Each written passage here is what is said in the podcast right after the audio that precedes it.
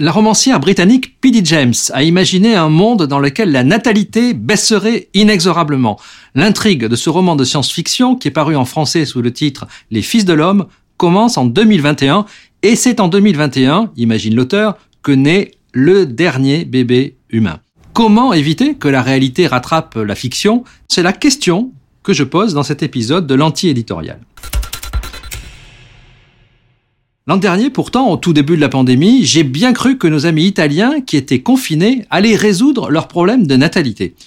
Si nous sommes enfermés à la maison, nous aurons davantage d'occasions de faire des bébés. Mais euh, je m'étais complètement trompé. Les Italiens n'avaient ni le cœur à rire, ni l'esprit sous la couette. Chez eux, comme dans beaucoup de pays, la pandémie a conduit à une nouvelle chute de la natalité.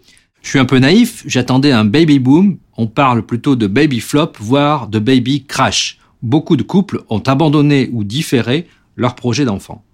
En France, il y a eu 13 000 naissances en moins en 2020. On n'a jamais fait si peu de bébés depuis la fin de la Seconde Guerre mondiale. Les morts du Covid occupent tout le débat politique et les naissances sont passées par pertes et profits. Mais la pandémie n'explique pas tout. Les pays développés sont tous confrontés à des problèmes de natalité. Alors, en Europe, certains gouvernements ont pris le taureau par les cornes. À vrai dire, ce ne sont pas ceux que l'on cite souvent dans les médias français pour en dire du bien. Mais l'anti-éditorial va chercher les idées là où elles sont, sans filtre. Prenons donc la Pologne. Pour renouveler une population, vous le savez peut-être, il faut 2,1 enfants par femme. Ce pays est tombé à 1,23 en 2003. La Pologne devrait perdre 4 millions d'habitants d'ici 2050. Alors, le gouvernement conservateur du parti Droit et Justice a lancé un programme de soutien aux familles. La mesure phare s'appelle 500 ⁇ Chaque famille reçoit 500 zloty, soit l'équivalent de 125 euros par mois à partir du second enfant.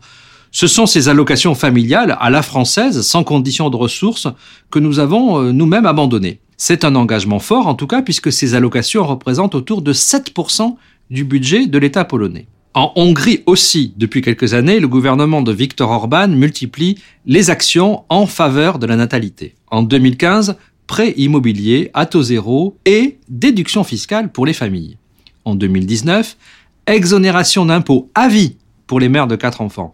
Et pour faire euh, bon poids, un prêt de 30 000 euros. Les familles mariées avec trois enfants n'auront pas besoin de le rembourser s'il s'agit d'un premier mariage. Enfin, début 2020, la Hongrie lance même un programme pour la reproduction pour soutenir les 150 000 couples du pays qui éprouvent des difficultés à procréer. Après les impôts, la science.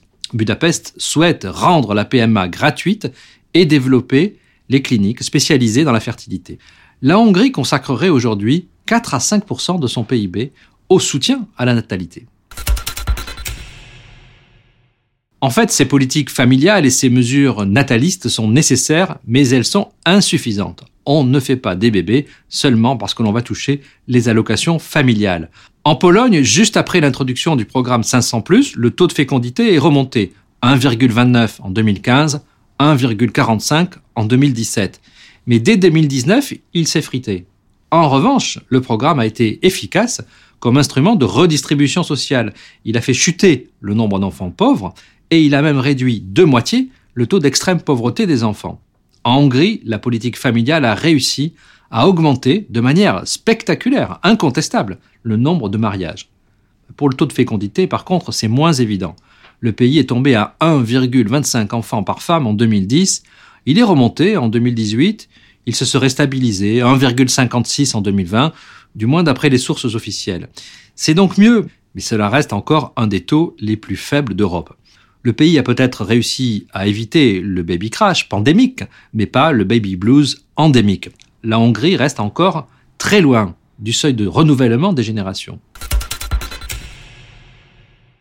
Dans une récente tribune, un géographe français avance une hypothèse, peut-être un petit peu sulfureuse, mais en tout cas assez intéressante. Le problème, estime Laurent Chalard, n'est pas matériel, il est culturel, au fond il est spirituel.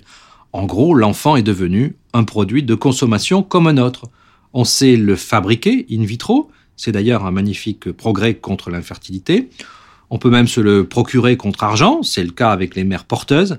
Mais enfin, si c'est un produit, il coûte cher et donc on peut préférer s'en passer, choisir autre chose. Nous sommes devenus tellement individualistes que l'idée de faire des enfants pour transmettre cette culture, cette civilisation qui nous ont été léguées ne nous vient même pas à l'esprit. C'est cela qu'il faut changer. À vrai dire, c'est un peu la stratégie du Premier ministre hongrois, tel qu'il l'a lui-même défini dès 2015. Viktor Orban affirme alors que la civilisation et la culture européenne sont l'enjeu de sa politique. Il faut, dit-il, remettre les familles au centre de la politique européenne. En fait, tout le monde est à peu près d'accord. Certains pour s'en réjouir, évidemment, et d'autres pour le déplorer. Mais le choix est simple, c'est soit l'immigration, soit la politique nataliste. Une plus grande ouverture aux migrants, qui sont normalement en âge de travailler lorsqu'ils arrivent, pourrait atténuer le problème.